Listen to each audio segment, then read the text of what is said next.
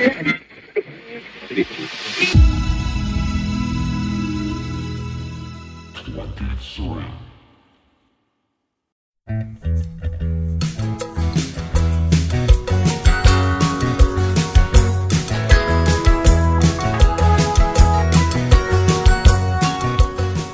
to the new normal from Spotlight On. I'm your host, Lawrence Purrier. Today's guest is swim coach David Marsh, someone whose accomplishments require their own episode to enumerate. Here's some highlights. David Marsh is the head coach of Team Elite Aquatics, the top professional swim training group in the United States. In 2016, Team Elite placed more athletes on the U.S. Olympic team than any other program. If Team Elite were a country, they would have placed third in the 2016 Rio Olympic medal standings. Marsh was the head U.S. Olympic women's swim coach in Rio, leading Team USA to the most medals in USA swimming's already storied modern history. Before Team Elite, Marsh was the men's and women's swimming coach at Auburn University.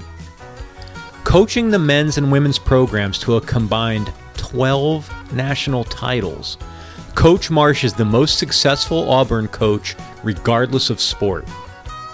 Having coached 49 Olympians from 19 different countries, his swimmers have combined to win 89 individual NCAA titles and 277 individual SEC titles. Those accomplishments only begin to reflect the holistic approach that Marsh takes with his athletes. With his concern for their personal and professional development, during and after their time in the water. And David Marsh has great taste in music. So now, my conversation with Coach David Marsh.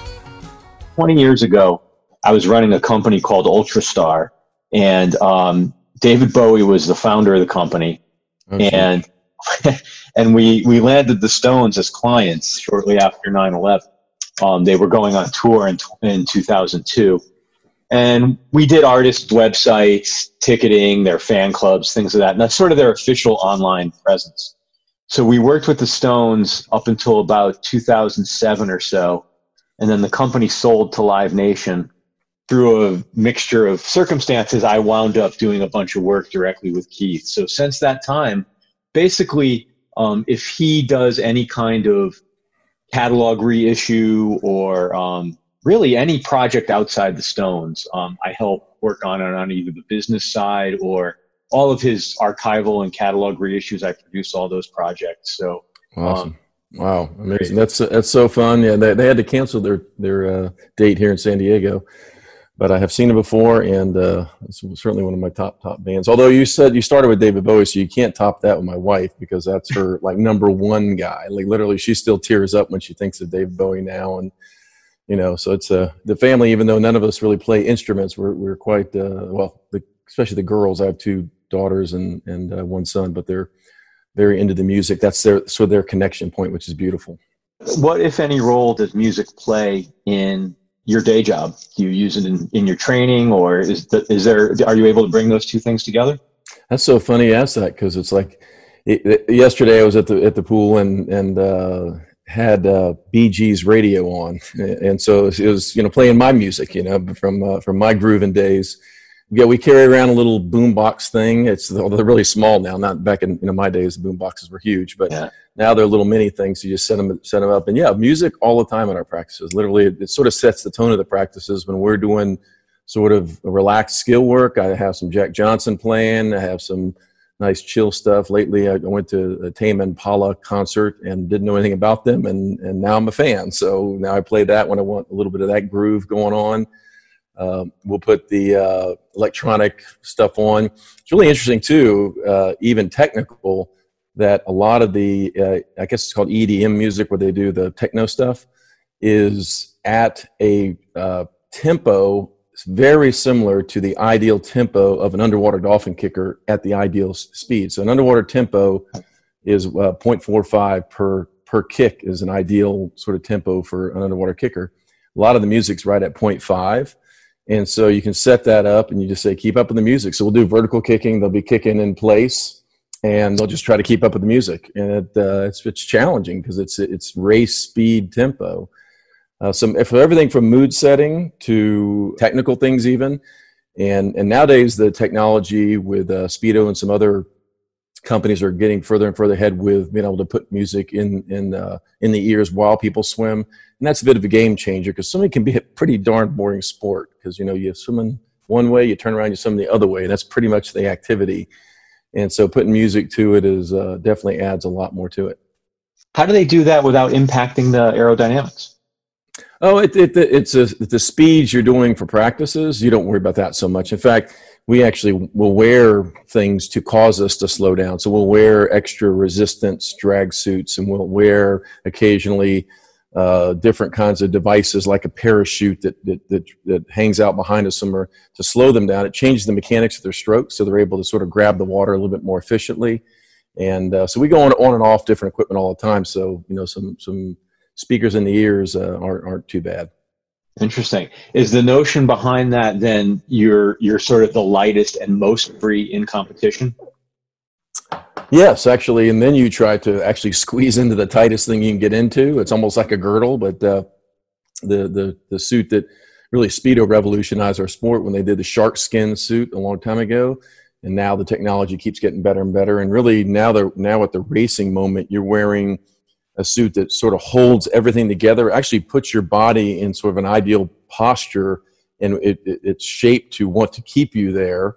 And then the whole idea too is for the water to pass over it as clean as it possibly can and for it to uh, help you implode a little bit. So, I mean, fabric, tight fabric is faster than skin because skin wobbles. I mean, even, even fit, the most fit people, doesn't matter. Skin's going to wobble and that's going to slow you down. Anything wobbling in the water slows you down. You don't see dolphins out in the ocean have any uh, none of their skin is wobbling you know so slick through the water oh that's fascinating yeah i never i never made that connection between the sort of tight smooth uh, external body on a on a fish or a dolphin in particular um, oh yeah to, absolutely and we in fact yesterday in one of our zoom calls we were uh, visiting with several coaches. I've got a, a, a private, sort of a private group called e- Eager Coaches, and it's just a list of about 60 coaches from around the world. And we had coaches from all over the world on the call and had some talking about that exact topic and showed the video of the penguins, how these penguins that are made up of, you know, almost 50% blubber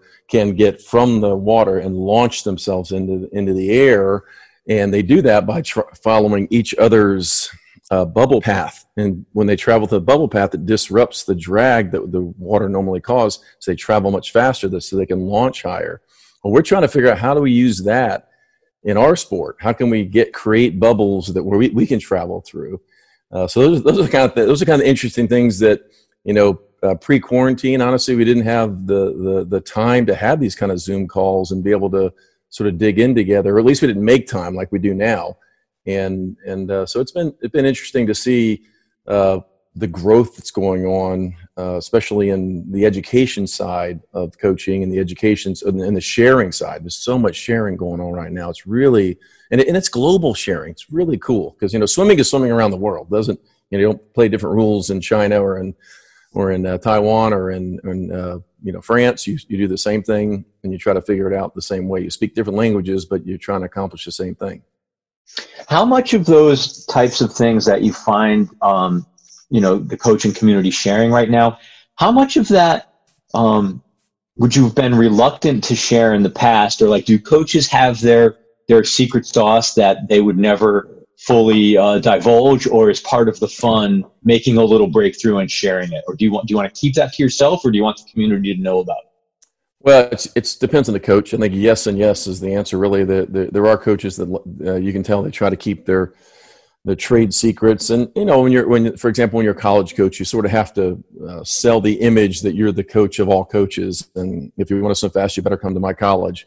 You know, now that I I, I did college coaching for a long time, sort of have that have that shirt. Now I'm doing professional coaching and also have an age group team. So uh, I've always been very open book I mean, I've let people come on my pool deck anytime, but really, admittedly, the the the cumulative knowledge I have in the sport of swimming and what I use in swimming every day is really just a gathering of all kinds of information from lots of people for lots of time, trying things, failing, and then resetting and readjusting and evaluating and, and going at it again. So I think that uh, there is more sharing going on to your question there's more sharing going on right now than i've ever seen and especially if you're an eager coach or really probably in any kind of uh, profession if you, if you want to learn more now's an amazing time. I've got several of the professional athletes that i work with here in san diego. They're uh, taking classes online that they've they've never had really time to take or they've never made time to take. And so i'm really thrilled at that because one of the problems with professional swimming is first of all it doesn't make much money so they're not going to come out of professional swimming wealthy. Uh, and they're generally going to be behind although they have great diplomas from major you know universities but they lo- they sort of lose that five to eight year gap of when they're finished college and they're still doing professional swimming and uh, to, to, where they, they have a hard time entering the market there's really a bit of a challenge in that window because they enter as a 22 year old because they're competing with the 22 year olds at, at new at being a new em- employer. In fact, I was talking to Emily White, you know Emily from Collective Entertainment, and she's written a book now on interning, and, and literally that's what these skills that these guys need to learn is is have have, a, have skills to transition from sport into next steps of life. And quarantine time has actually uh, given uh, most of them a chance to take a deep breath and have a little bit more time require them to really evaluate. I, I think uh, one of the first things when this thing first happened, I asked all the athletes to consider their why. You know, I want you know, okay, the Olympics has been postponed. Okay, so we have another. We're going to reset for the Olympics. But before you do that, before you make your quick plans to what it looks like to get ready for the next version of Tokyo in 2021, consider why you're doing it right now. And I, I wanted the why as they evaluated that to be flushed out in the full zone, which would be I'm doing it because I absolutely love it. This makes me want it more. Uh, this is this has just got me more excited. Now I have a little more time to even get better. To the other extreme would be, you know what? I'm doing it because I'm sort of afraid not to do it, and it's just what I, I it's my it's my sort of self image of myself as I'm a swimmer. I've labeled myself a swimmer, and and I, and I sort of don't want to let my parents down and other people down. So my why may be time to evaluate it and, and step step away from swimming at this point and transition off. And uh, I've had all of those conversations, and I'm probably going to have more conversations about that as this goes on and on. And and and and, and, and at the end of the day, I think we could be more healthy. We could be more better for this because there'll be more purpose in what they're doing. I hope. You know, a lot of times in sports, and, and really, I'm sure in uh, different professions you work you work with, you know, the there's a performance based identity and in that in that performance based identity it's like I, I this is what i do. This is the me. And the reality is it's not to you. There's so much more to you. And and when you sort of have time right now to step away and recognize that there's a lot more to you. There's a lot more to the way you think your philosophy your faith your you know there's all kinds of areas you can go into and explore. And now i, I see a lot of uh, uh, athletes around the world that I interact with, but especially the group I have here in San Diego, uh, taking time to consider that and being just a little more thoughtful right now. So, part of your job and your role as a coach, um, you dig into that stuff more holistically um, than I think I, I understood coming into this call. You that that's you you you don't begin and end just in the pool deck. No, I, I I've when I first got into coaching, it's been a long time now. I'm 62 now, so it's been a lot of years. I've got first got into coaching. And what hooked me right away is working with people and the fact that you can impact people through a sport like swimming. And swimming is a very unique sport in a lot of ways. One, because as we started before, said before, it's sort of this individual sport wrapped in a team concept. So you have these individuals that make up the Olympic team. You have these individuals that make up a college team. You have these individuals that make up a uh, this professional team we have out here called Team Elite. And and this group if they work together, they can get synergistic effect. They can get uh, benefits of, of competition and practice off of each other. They can get sometimes razzing each other and give each other crap, you know, and, and that, that helps to sort of bring out some new uh, efforts and, and energy. At the end of the day, though, you step up on the blocks in your Speedo with your goggles and your cap, and that's all it is. I mean, it's a very pure sport, and, and you're and you're going into you know, water, which, uh, you know, God didn't make us to be swimmers. I goodness gracious means uh, any fish in the water is a hundred times more efficient than the most efficient swimmer. When I, I like Coach Ryan Lochte, the last, the last uh, Olympic cycle, and some would say he's one of the most aquatic swimmers in history. And I would agree, by the way, he's not even remotely aquatic compared to the little sea perch I catch off the ocean here in San Diego. I mean, it, those things can move so much faster, react quicker than he can, ever could think to do in the water. Uh, so we're trying to do something that's really not natural to humans. And so we're learning that uh, by becoming more aquatic uh, in our training and, and working on our skills, working on our feel for the water. Technology helps us some with the swimsuits and the different training devices. But uh, all in all, it's a very interesting profession. But at the end of the day, it's about people. And uh, swimming people are some of the best people in the world. They, they, they, they do generally really cool things in life.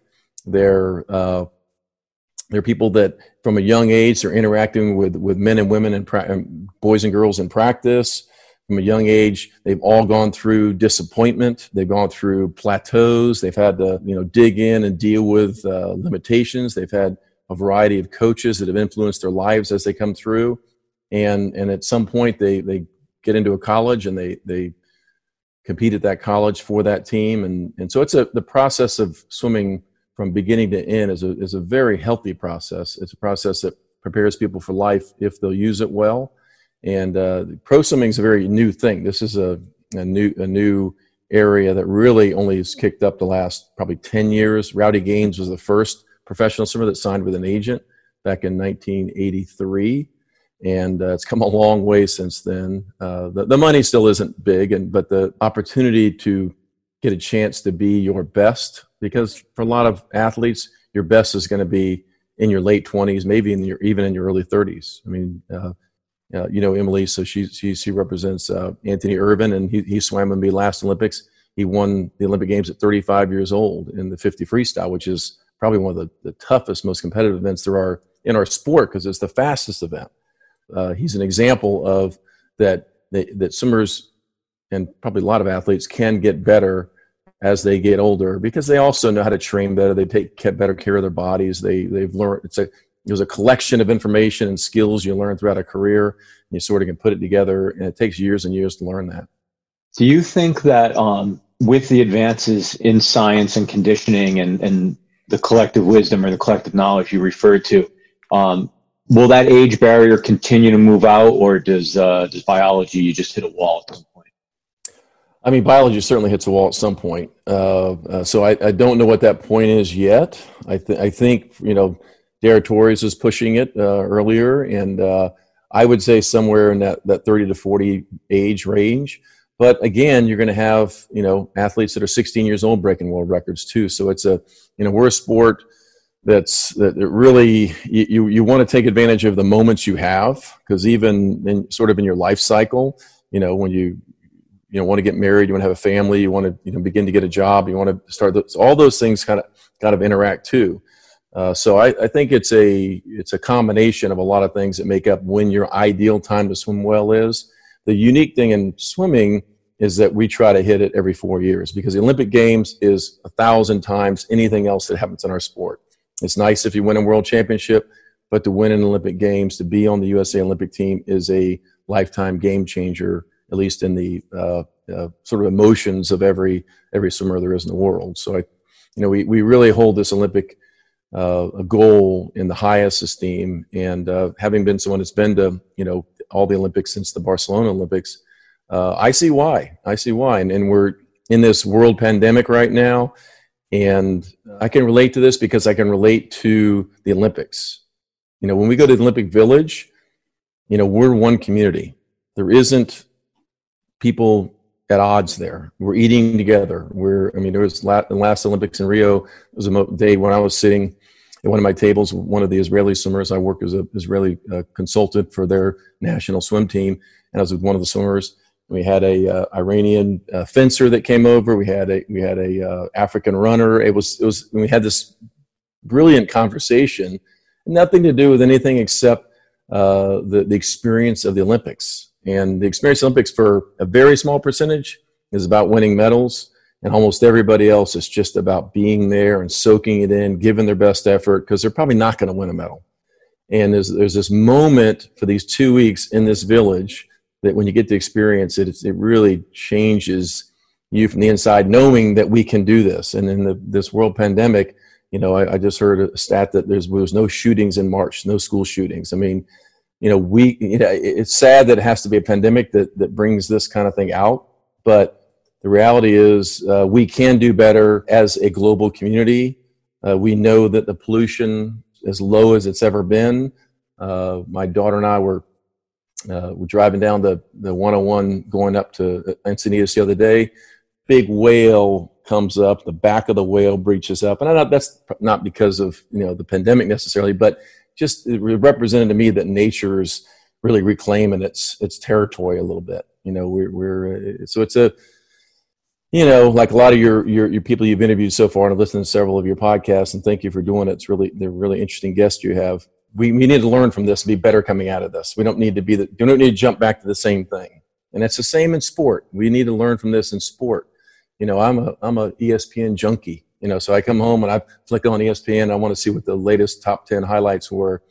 And honestly, I'm not missing it. I'm not missing, you know, my basketball game, my, my football, a little bit, my Auburn Tiger football team, a little bit, but I'm really not missing it that much. Uh, so it's, it's been interesting to sort of sit back without sports when that's such a big part of my life and say, okay, at least the entertainment part of sports on TV, I don't need it as much as I thought probably I did need it there's a lot in there, but what's what's really been fascinating to me to observe and to to read little pieces about is that notion of nature and reclamation. Um, you know, the there was a piece the other day about um, bears uh, and the coyotes and such at Yosemite. Um, with no people around, the bears are walking down the street and yeah, getting closer yeah. to the to the to the quarters where the employees live. Um, and I think we've seen lots of anecdotes about that. You know, there's coyotes back in San Francisco. But I, I think back when, you know, when I was a kid, I grew up in Connecticut, um, okay. in the Northeast, and the fisheries were, the fresh and saltwater fisheries were really in bad shape. If you could catch any meaningful fish, you certainly couldn't eat them. And just in my lifetime, the rivers got cleaner, uh, Long Island Sound got cleaner, the commercial fisheries came back, the lobster industry came back. Um, there were world record uh, striped bass caught. Wow. Um, and we're talking in a period of, I don't know, the early 70s to the certainly by the mid 80s, it had all come back. Late 80s, maybe. But it's really amazing how resilient um, nature is. And uh, it doesn't take, it, to me, there's a lot of optimism in that. You know, and if any of these things that you talked about could carry through, there's a lot of really positive that could come of this if we could allow it. Yeah, for sure. No, it's a, it's a, you know, that we were, I was, I have a, uh, one of the houses that, that I stayed at when I first got here to town. There's a, there's a beautiful view of La Jolla, but it's, the, I had a friend over, Matt Donahue, who's, who's looking with me and he lived, lived in San Diego his whole life.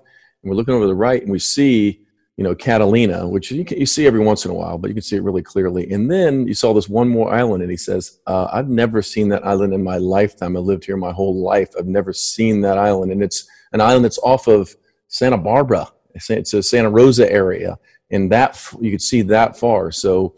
Uh, even even here in California, where you know the, the skies seem pretty clear, uh, it's amazing the what what's happening in nature. Yeah, it's it's uh, it's a good thing, and you know, hopefully we all we all learn from this and and get better. I know, uh, you know, I bought a couple of those uh, specialized e-bikes, and so mm-hmm. I've been using the e-bike a lot, and and uh, it's amazing to not have traffic, uh, you know, and, and to be able to, to move around a little bit without traffic, and it's quite pleasant to, to to be out on the bike and not feel like you're going to get run over by a car every two seconds.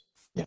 Well, I was I was hoping that um, I could ask you a few questions about the Olympics and about how your athletes are preparing and how the situation changes their preparedness. And um, I guess specific to the Olympics, how, what, what are you, what's your take on the process that went into calling the games? And was there really any alternative to the outcome that we're with? Was there ever any chance that they could have gone uh, I don't think so. I, I, think they waited too long to call it. Here, here is the deal. So in that window of time, it was basically late February, early March uh, we were training full on, and we knew this this pandemic was sort of kicking in. We I'd taken a group of athletes to some competitions over in Nice, France, and then ended up for that window of time in France when the first coronaviruses viruses were found in France. And so we knew this thing was escalating, and we'd heard in Italy it's really escalating. So it was just at that window of time we came back and we sort of knew we needed to begin to adjust things or things were going to adjust, but there was nothing said at the at that highest level. There was nothing said at the international athletics level and in the the IOC. I thought in, in Tokyo took too long to make the decision because clearly the it was to me clear two or three weeks before. And I think when Canada took the final step in the sport of swimming and said we're not sending our athletes, period. Uh, if it's this summer, it's over. We're not sending them. I think that was a, a very strong statement that sort of uh, flipped things over to another level and and became more and more countries became you know serious about that and then the, then I think everybody felt the pressure and then it was announced for a year later. It was a, it was a good decision, but in that window of time, those three or four weeks, we were still training. We and even when they started shutting down pools, uh, I mean, world class athletes are going to train until they're told. If if you're saying there's Olympics four months away, they're going to train full on for that Olympics. They're willing to risk a lot of things to do that. And as a coach, I mean, I have to honor that too, and or I, I chose to honor it, and and went around with them to as they cl- would close you know, this pool, then we'd move to this pool, and then this this okay. When that got closed, then we ended up at uh, at the uh, out in the bay in Coronado, and in some cases out in the ocean, out in uh, out in La Jolla, and and then they then they closed the ocean. so we we were out of we were out of that too. So we're actually you know this moment right now uh, we're operating out of a, a backyard pool, and that yeah they're swimming some, uh, but it's all which we're keeping the the house the, the people who are roommates with each other they're staying together and they go to the pool an outdoor pool they swim and then they only swim 40 minutes and then they uh, get out of there so that's you know these athletes have gone from 20 hours a week training to an hour and a half to two hours maximum per week in the water actually it's sort of a radical adjustment and we went from you know our, our we, we trained at the jewish community center in la jolla as our home pool and then when that when pools started closing, we had to we had to make adjustments the whole the whole time along.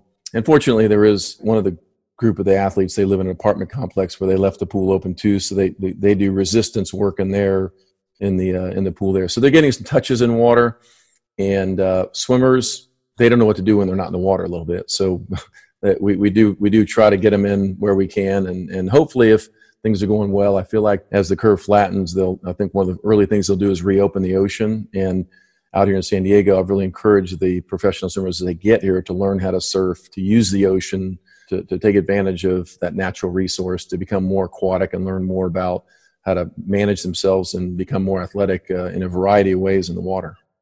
Hopefully, I'm not making too big a stretch. It sounds like part of what you're saying is take any water you can get and just keep keep the feel for the water. The the, the time yeah. for training will come back, but just get in the water if you can. You got to keep in mind, there's you know, there's again, it's a global sport, so we're not we're not in a you know just a U.S. sport, and these guys are seeing the Australians are training full on, the Chinese are training full on, you know, so it's that's their competitors, and so the, these these athletes are. Some are using it right now. In fact, even in the group I have, I've given them full option. Guys, we'll do all we can to give you what we can safely. At least, you know, we feel like as safe as we can possibly make it. Uh, there, and then there's a group that is in the middle and they're trying to hold just sort of hold their fitness level so most of them are doing mostly dry land work so we're doing zoom calls in the morning doing uh, uh, work. We have a ophir gonin is, is, is our dry land coach so he puts on a zoom call in the morning. And then in the uh, then there's a group that's taking a break right now and they're not trying to do sports right now. They're actually taking a, a mental break a physical break and and they'll come back online after the is over. But it's as a professional athlete it's your choice what you want to do and we're trying to provide some, at least some basic uh, training that they can do. A lot of the training we do is we send them, you know, send them in writing and and they can go go do their work. But there isn't much pool space available in in in uh, uh, in California. All the public uh, pools are closed. All the community pools are closed. All all the you know really, it's and there's almost everything's closed down right now. And and uh, and you know, I, I live you know two blocks from the beach, but I can't go walk on the beach anymore. So it's it's kind of kind of kind of been sad. At the same time, you have to understand because it's you know there, there was a, a lot of people gathering around places like that. So, as someone whose big part of their job is to get someone in the water and make it so they can go fast yeah. on demand, that's the um, job. How does how does this impact the preparedness? Like, how do you get somebody back into that place physically and mentally, knowing that it's not just the Olympics next summer; it's the qualifying rounds, it's the competitions before that. Like, it, it doesn't seem like you just press the reset button. What, no, no. But here's here, here, here's an interesting thing. I think the one one of the things that's that people that's different about swimming now, unfortunately, is different. Is that swimmers are more athletic than they've ever been right now. I mean, there's there's a reason Caleb Dressel can do a 50 freestyle really fast. One of the reasons is he has a 43 inch vertical jump. He's just an athlete. He's an explosive athlete. So we've really challenged the whole team, our age group team, Team Elite Stingrays, and our professionals to say, hey, in this window, become a better athlete. Increase your pull ups by five to 10. Increase your push ups by 15 to 20. I mean, I'm talking about in a, in a, maximum set. Increase your ability to go out and do a, a one or two mile run at a, at a, at a certain speed. Be just be more athletic. You know, some of the guys have picked up some of the movements, uh, mo- movement work that's out there. This morning, a lot of our swimmers are on the, a, a yoga call. One of our athletes teaches yoga Linnea Mack, and she was leading it with our team. So trying to work on all, all the different things you that, that a lot of times when we're swimming 20 hours a week, the, the energy in the course of a week is not fully there to do the dry land. So we're trying to just trying to, to, to make, you know, uh, lemonade out of these lemons we've been given. And the lemon, the situation right now is, is build a better athlete in this window of time a lot of the mindset stuff. I'm having a lot of the uh, the sports psychologists and, and friends that are involved in that communicate with the group. And just before this call here, I was been I've been uh, WhatsApping back with the group on the the value of visualization, the value of imagery. And again, it's one of those things where uh, athletes, unless they're very disciplined and, and we're just really fully fully are committed to that, they don't do it systemically. They, they'll generally do it sort of toward the championship meets and toward the big big times of the season. Well, now's the time they can get really good at it. And you know, imagery is very valuable in all aspects of life. But you know, because if you can't see it, visualize it, the chances of it actually happening is very remote. Like you have to like feel that. Uh, I'm sure the the artists you work with, they they see themselves on the big stage. They see them. They visualize themselves playing in front of a, a sold out audience. I mean, same thing for an athlete. They they need to feel that and see that that they're standing on the the blocks in lane four at the Olympic Games, ready to, to, to throw down their best race of their life. And if they can visualize that, you know, the mind doesn't know the difference between something that's vividly imagined and something that's real. It, the subconscious mind uh, experiences that like it's really happened, and so it sends great messages to your body that you're capable of it and that you can do it. And so it's one of the this is a window of time where we can uh, spend time on that and develop that and, and, and become perhaps even better. Wow. Well, I, um, nothing about your positivity surprises me. Um, and the fact that uh, you, you, you neither had the time nor took the time, it sounds like, to really wallow in the fact that the Olympics are postponed for a year. It, I, I, can't I can't imagine what it's like to be working towards a peak um, to have the mountain then lifted and, and moved oh, to an oh, entirely yeah. different destination. Well, I had, but, had um, two different situations. You know, my daughter, uh, she she's a senior, a senior at Duke, so she's one of the ones that got caught in that little window of time where her NCAA meet got canceled two weeks before she was going to go to her final and biggest senior meet. Oh. And so it was devastating because she actually had a really good ACC meet. She's uh, she actually since has been voted Duke uh, Senior Student Athlete of the Year. So she was having that kind of year, where a great senior year, and her best meet that she was going to be tapered and prepared for. And the only time that year she was fully tapered and prepared was going to be that NCAA meet, and that was uh, that was uh, unfortunately taken away. So she didn't get a chance to do that crescendo event at the end of her career. She's taking her classes online.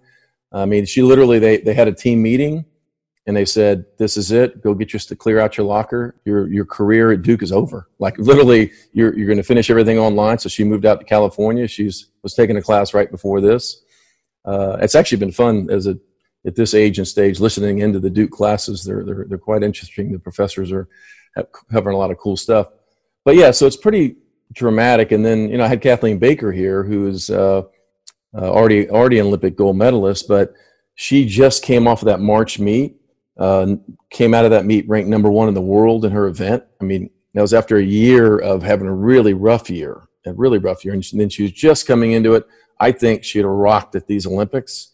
And she has Crohn's disease. She has a herniated disc. So she has all, a lot of things that make another year a little more complicated, a little bit more challenging than for most athletes. So her moment was could have been that 2020. Now she has to readjust, reset, and we have to make a plan for 2021. And and and most of the time with Kathleen, I have to hold her back. She's super motivated. She wants to go go go. So I said, hey, let's use this time to fix your freestyle breathing, try to get a little more flexion on your breaststroke kick, and let's even be faster, you know, because of this. But in order in order to get faster, sometimes you have to slow down a little bit to get faster. And I think those are some of the lessons that that athletes uh, often have a hard time learning is to is the patience part of the process.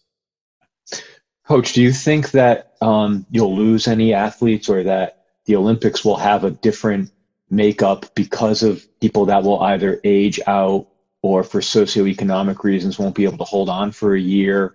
Or kids that won't i mean the, the story about your daughters really that's a tough one to hear. Um, you know how will those kids that were on a track be, you know as college athletes or or young adults training like are we going to miss a year a class of kids because they're not going to have the chance to shine in that last end of the the school year competition you know what's the implication on that for individuals Oh yes, there were many records that would have been broken. I think my daughter would have rewrote the the Duke scoreboard at least, but even more so than that, a lot of there have been a lot of records broken in March because that's a big window of time for a lot of high schools, a lot of I think all colleges, even some professional teams.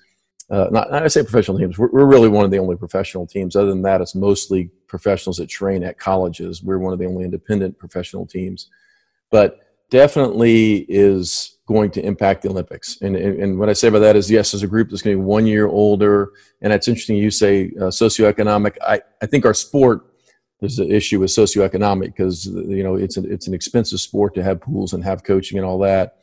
But I think economic, pure economic, there is a challenge because most of these professional athletes, they planned their, you know, with their families or maybe if they had a sponsor, you know, they were trying to hang on to a sponsor. Well, now that sponsor's company probably isn't doing financially like it was last year. So are they going to re up the sponsorship? Hard to say yes to that, you know. And uh, but most of them really just are surviving off of off their own means or off their, you know, with their family support. And this is another year on the family they're going to have to ask for you know more more money. Fortunately, the International Swim League, which is a, uh, a professional swim league that started last year, did step up and they're doing uh, they're they're paying athletes that are in that league a baseline of 1500 per month if they're in the league up until the olympics. So that's been a really good thing. A lot of the athletes i'm coaching have been able to get into that league. I coach the la current team so in the la current we have a lot of the athletes that are on that team there's uh, 10 teams from around the globe that compete and we'll compete in october and november assuming we can, you know, and, and that, that may have to get adjusted too. But the cool commitment was by the owner of the league that, that decided to pay everyone at least some stable amount of money to uh, to help underwrite their training expenses, uh, and and that that's helped a lot. And and I think those nice to see that. But we're going to have to, you know, just before this happened, I was I was going to have a fundraiser for this. Uh, we have a foundation called Stand by Me Foundation. and that's to support these professional athletes that don't have sponsors otherwise, and to help with uh, building the, the swimming, the community of swimming with the underprivileged kids in the community and being inspirations to them and creating that. Well, we were just about to have our main event the week before the shutdown happened, so we had to cancel it. And fortunately, we still uh, were able to, to secure some donations, but at the same time, we're sort of back to the drawing board of that. So how to how to reconfigure the team. You know, I, I my my swimming pool contract was ending this year, so I would I don't have a new pool space contract signed for next year. So I have to still have to even make sure I have even water space going into next year, and water space is not inexpensive. Uh, so it's a there's a there's a lot that goes into it, and and it does cause uh, some complication, you know. But hey, you know, compared to you know what some people are dealing with with this, you know, losing their jobs and their and their and their uh, different things like that, I I I can't complain. Uh, you know, I'm getting to do at this stage at, at my age what I want to do, and uh, not doing what I have to do at this point. So th- this is a, a, a, luxury for me. I just want to see that I can truly offer the athletes that that choose to train in sort of my environment the best I can give, and that's what we're working on. So we're constantly working on that kind of that kind of thing right now with with uh, with all the different ways we can support them. One last quick question. I I'm, i know we've we've gone over the time we had. Um, do you spend much time in the water? You know, I uh, I don't like the black line. I don't like following a black line, but I have found out since I moved to California, I love surfing, and I wasn't a surfer. I moved out here at 61 years old, and I uh, took up surfing, and and uh, I, I, literally a couple times now walked my board since the park they closed the parking lots for a while and had the ocean open. I was walking my board from my house over to there to, to the ocean and surfing, and I'm usually surfing with like these 12 and 13 year old kids that are just doing crazy cool surfing things. I just try to stay out of their way. But I do love the water. I mean, I grew up in Miami. My, my dad, you know, raised me on a boat and we went, you know, we went uh, skin diving, spearfishing and fishing. That's what we did on weekends all the time. And so I, I, I do uh, love the water, but not the kind that has chlorine in it uh, so much. That's so funny. Well, thank you so much for making time and uh, for all your service uh, on behalf of the community that you work with. Um, it's really great to talk with you. I appreciate your perspective. Well, thank you, and thanks for uh, such a diverse uh, diverse uh, folks you're having on the, these uh, podcasts. I'm really enjoying your shows. Well, thank you so much. Um, be well, Coach. I hope you and your family stay safe.